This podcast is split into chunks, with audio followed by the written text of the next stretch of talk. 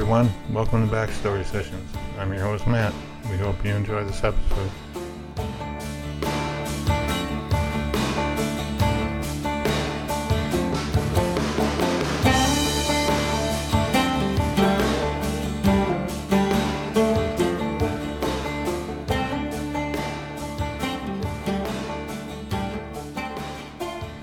Hey everybody, it's Kat, and I want to welcome you to an episode of Backstory Sessions. I'm joined today by my co-host Matt. Hey everyone, how are you? Matt, I feel like in this podcast we are not going to miss a beat. Yeah, uh, yeah. I know. Uh, See my humor there? You know why we're not the beat? I I hear you. Because I feel like we need a drum roll. Yeah, I'll see if I can edit one in. But All right. Well, you you see what the the theme here is. yeah, Today, guest is a drummer. Exciting. We have not interviewed a drummer yet. So uh, let's get right into it. Um, today, we have with us a drummer and an incredible drummer at that. We have Frank Moka, and we want to welcome you to Backstory Sessions, Frank. Hi, thank you so much for having me, guys.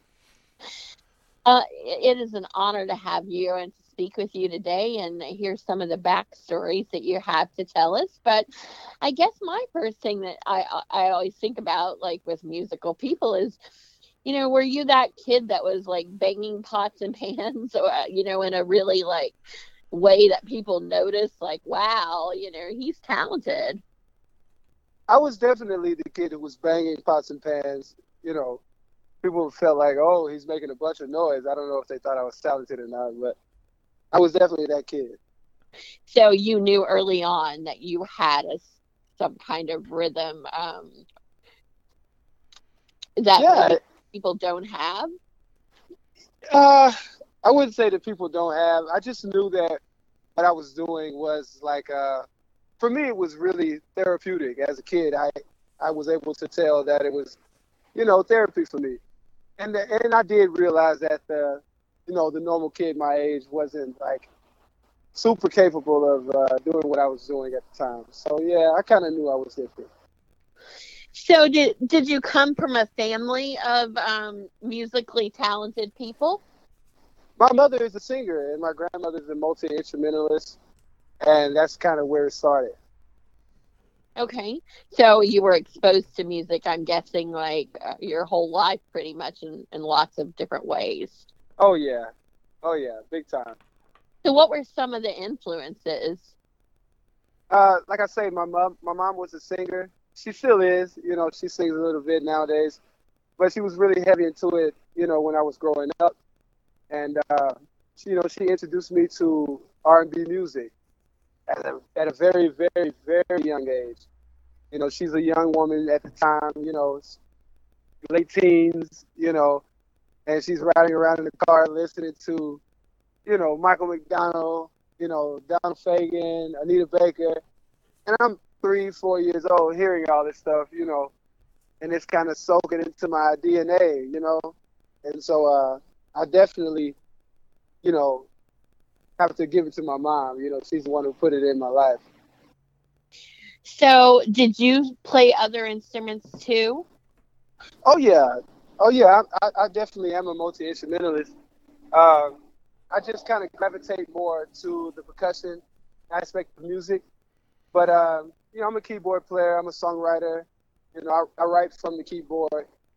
Uh, you know, I yeah, I played couple different instruments. I actually started off as a trombone player. And, uh, I was about ten years old.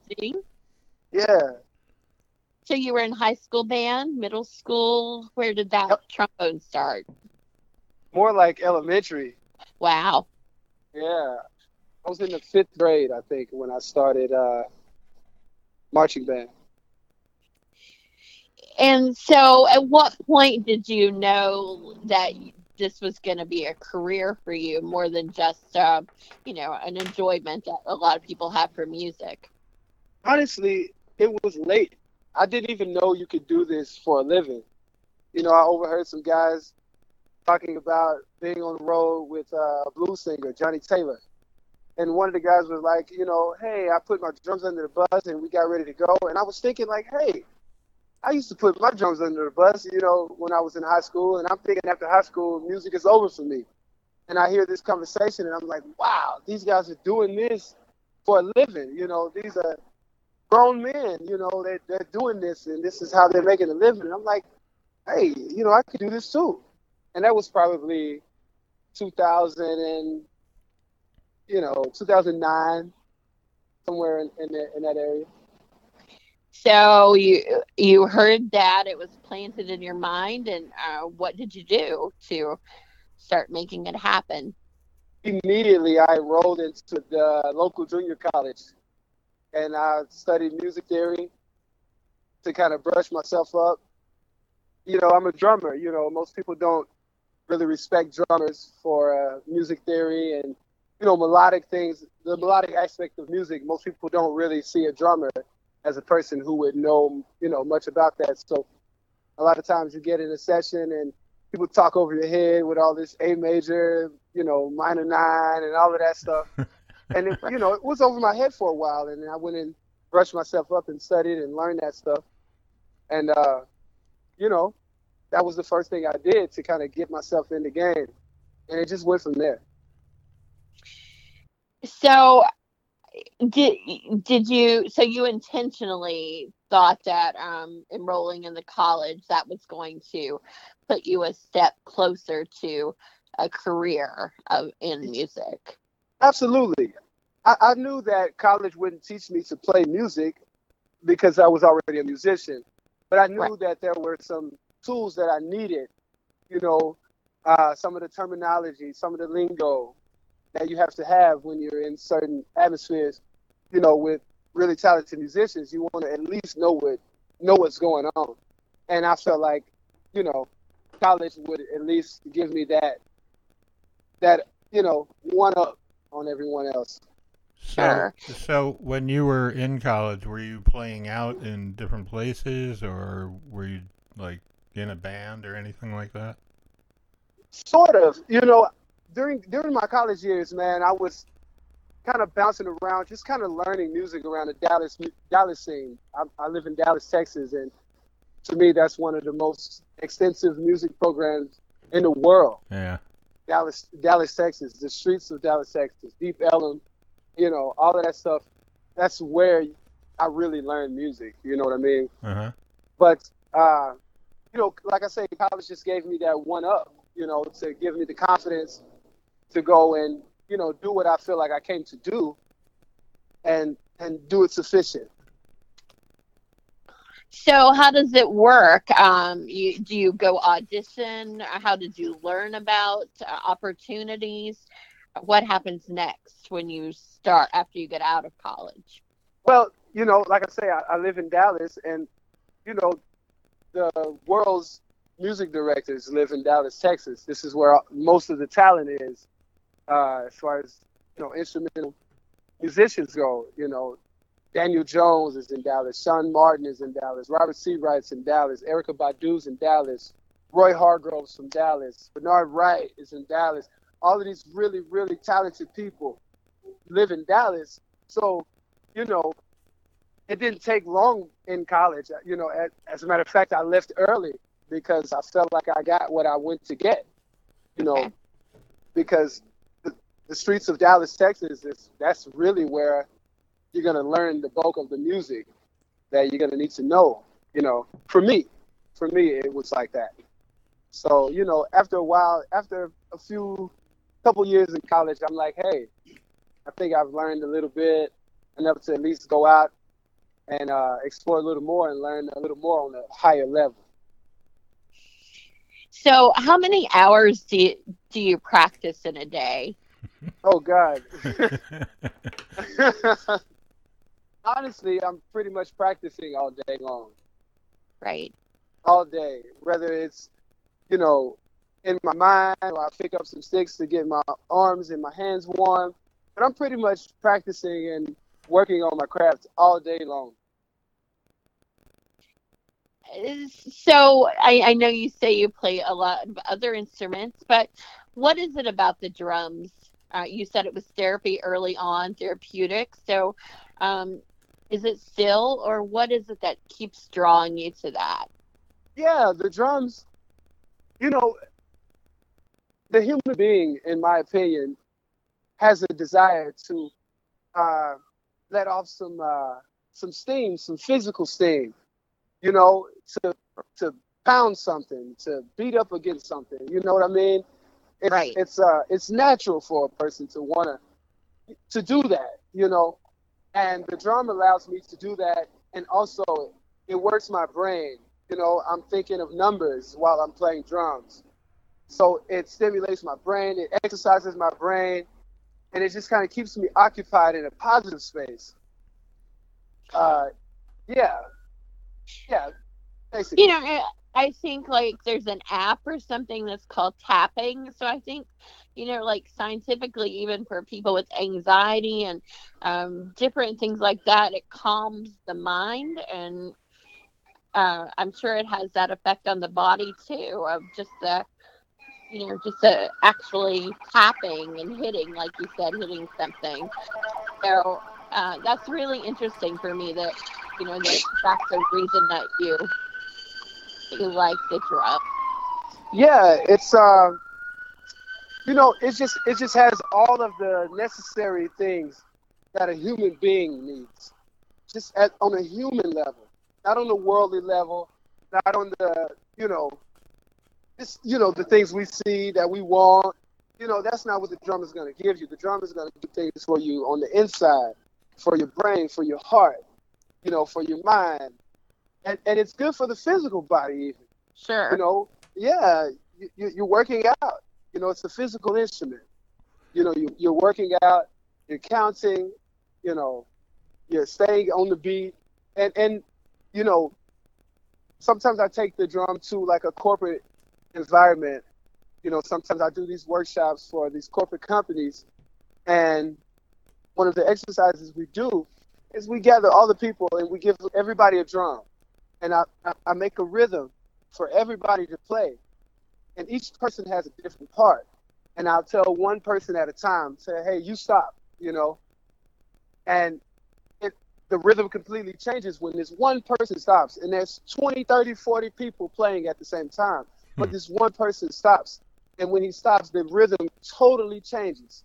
Something is missing, and that really is symbolic because, you know, I want the person to know that when you're on a team, when you're a part of a team, that even the smallest job counts. So you may be the person clapping on the one, two, three, and four. That's your only job, just clapping. But if you stop clapping, the rhythm is not the same. So you matter, everyone here matters, and you're nothing without the person beside you. And the only way to make this rhythm go is for everyone to play their part. Wow. So yeah, the, the drum is very serious. The drum is very, very serious. So, and yet I don't think people ever think about it like that. Like I think for me anyways I, I just am like you know i like the beat i like that song because i like the rhythm but i never had thought about um, what you just said about the significance of you know if that was taken away how it would change everything absolutely the drum is a communal instrument it was never meant to be played uh, by one person honestly i'm a drum set player myself but i realized that the drum was never meant to be played by one person.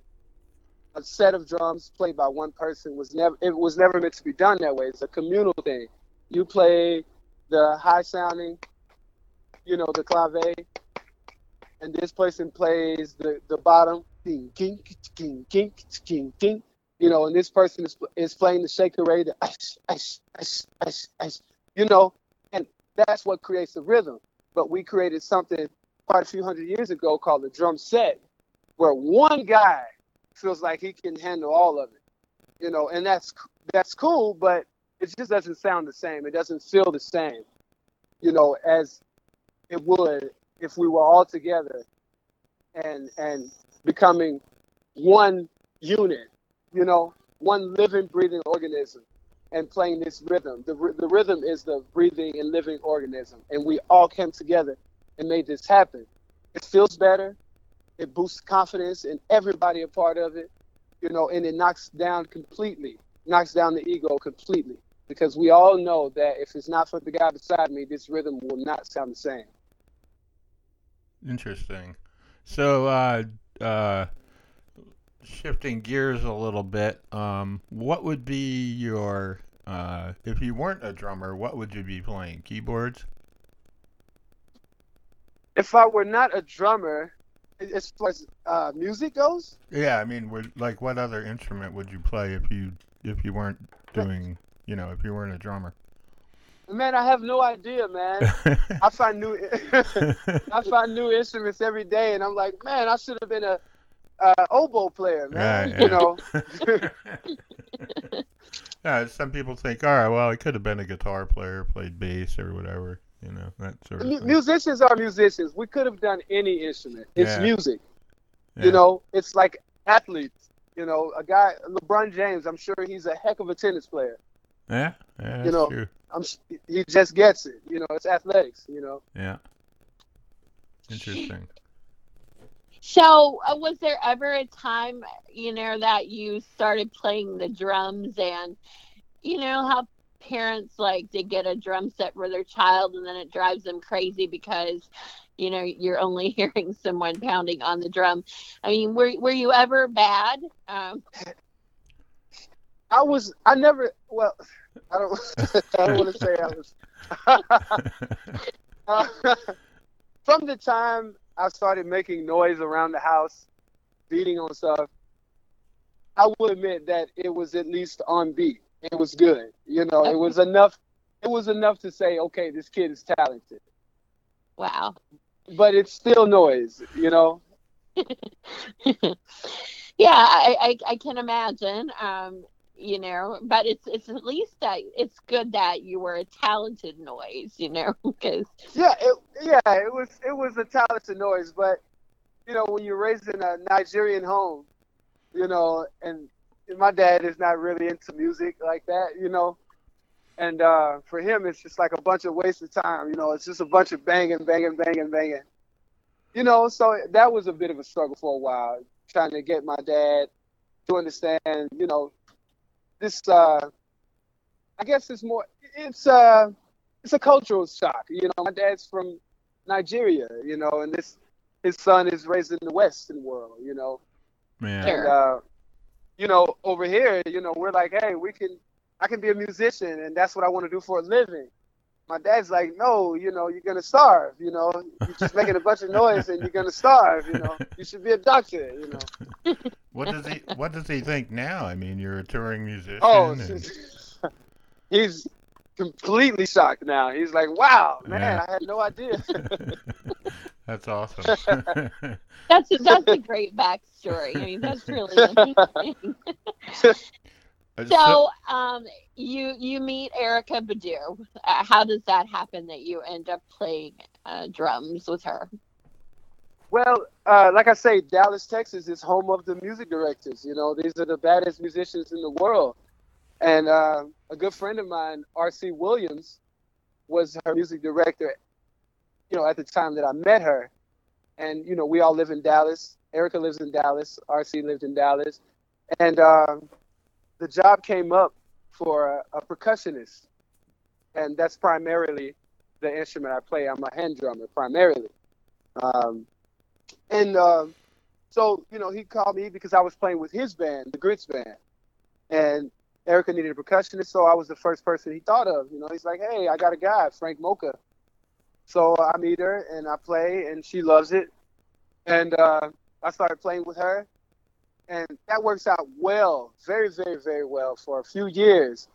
And uh, finally, she decides that she wants to do something else uh, with the band. She wants to rearrange the band a tad, and it worked in perfect timing because the drummer at the time, Cleon Edwards, was uh, starting to do some things with Jill Scott and other artists. You know, he was just really kicking ass. You know, mm-hmm. and he didn't have a lot of time and uh, fortunately for me, you know, I'm a nobody at the point. You know, I could use that gig.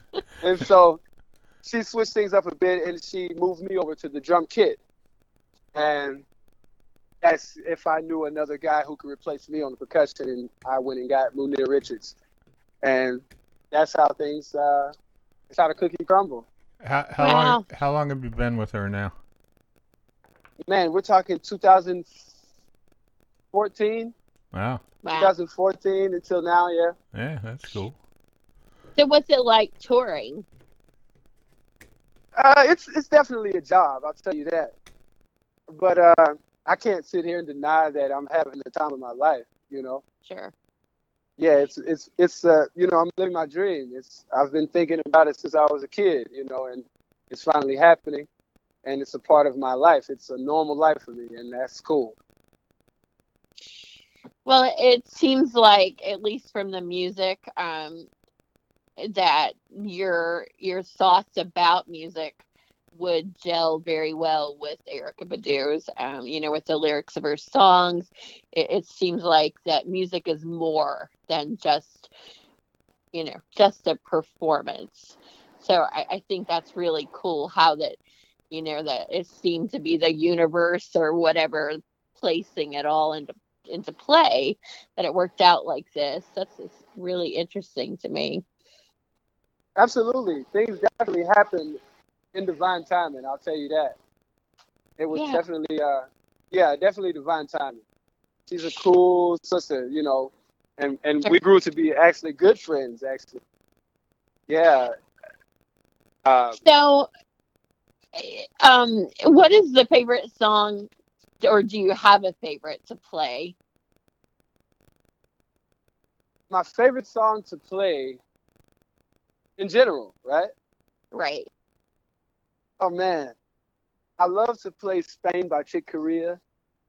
I love to play Actual Proof by Herbie Hancock. Um,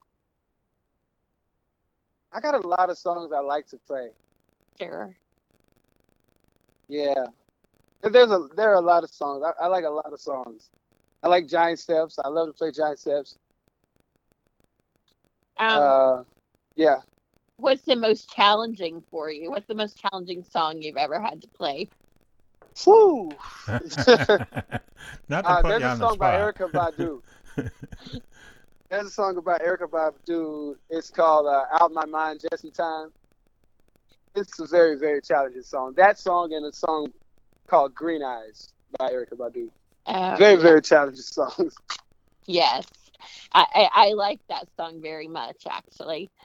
So, um, that's, uh, what would you say for the, you know, the drummers out, the young drummers out there, the kids growing up, you know, beating on the drums and they're driving their parents nuts. Um, and, but they want this for their future. Uh, what advice would you give to them? man, respect your parents first of all. You know, stay cool with your parents. Be in your parents' good graces, man, because that's that's your ally. That's the only person you have out here. Um, and practice every single day. That you know, there's a girl, Sha'Carri Richards.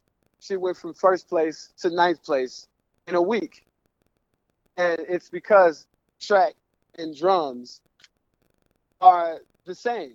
You can't take a day off. You have to go every single day because it's physical. It's your body work. It's your body working, and you have to keep your body in shape. You're like an athlete at this point. Your body is moving.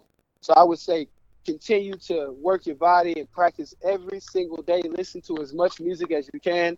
Listen to Tony Allen, this, the drummer for Fela Kuti. Listen to J Dilla and listen to Clyde Stubblefield, Clyde Stubblefield, the drummer with James Brown if you're a drummer, listen to those three guys. That is your handbook. That is your blueprint. Listen to those three guys every time you turn the radio on. Practice every day, and just keep your parents cool. Stay in your parents' good graces, man, and, and, and you'll be all right. All right, so you got a you got a show tomorrow night. Yeah, tomorrow here in Louisville. Okay, and uh, t- so talk us so to us a little bit about some of the other things that you're doing. I know you got uh, a couple things that have been delayed, but uh, what What are you Um, working on? My stuff is I have a band, a small orchestra, 17 piece orchestra called Dos Negros. Is that uh, small? Seventeen pieces. uh, and um, we do a style of music that I'm sort of creating myself called Afro Americana. hmm It's a mixture of Afro-Cuban music, hip hop, West African music, R&B, and the blues Wow. and gospel. And uh, we kind of fuse all this stuff together, and we have a great time, man. That sounds interesting. That's uh, yeah, it's called Dos Negros. You guys should check it out. We have a single we released recently called El Rasta. okay. Um, El Rasta is, um, you know, it's just talking about, you know, different injustices, you know, and all that stuff. You know how you know we should just be cool and and we should not put a baby in a cage. Right, Simple yeah. as that. Is that on YouTube or where where can people? It's on YouTube, Spotify, uh, Apple Music, any all of that. You can find Dos Negros, El Rasta anywhere. Are and you, I have some of. I'm sorry. uh, are you doing an album or? Yeah, I'm actually working on the record now. I'm, I'm releasing that record at the top of the year. Oh, okay. Awesome. Yeah. Great. You know, because I feel like we need some great things to start out next year, um, things to look forward to. So, um, how can Yeah. we? so, for people that are listening on social media, um, how can they reach out to you or if they if they want to find out more about you or your music? you guys can hit me up at uh, Percolator Five Frank Moka uh, on Instagram, or Okay. it's just Frank Moka on Facebook, and you can even go to Dos Negros Five on Instagram, and uh, you'll see all our stuff. Great. Well, I have so much enjoyed hearing the backstories. Uh, is there any last like backstory of something that's you know really unusual that's happened while you've been touring or while you've been playing the drums that you could share with us? Are you kidding me? Something unusual? No way.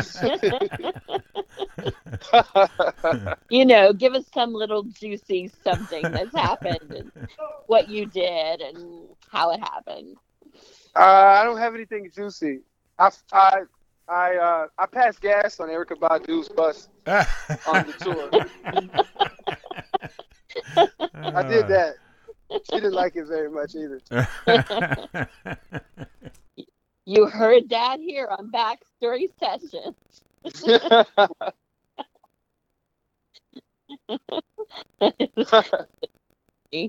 um well i again i want to thank you so much for taking time to be with us and i i hope that you have a great experience in louisville uh, welcome to kentucky and uh you know we're uh, we're just so honored to have you as a guest and you you've um you've at least for me I, i've had a whole different perspective now of thinking about the drums uh, I'm glad.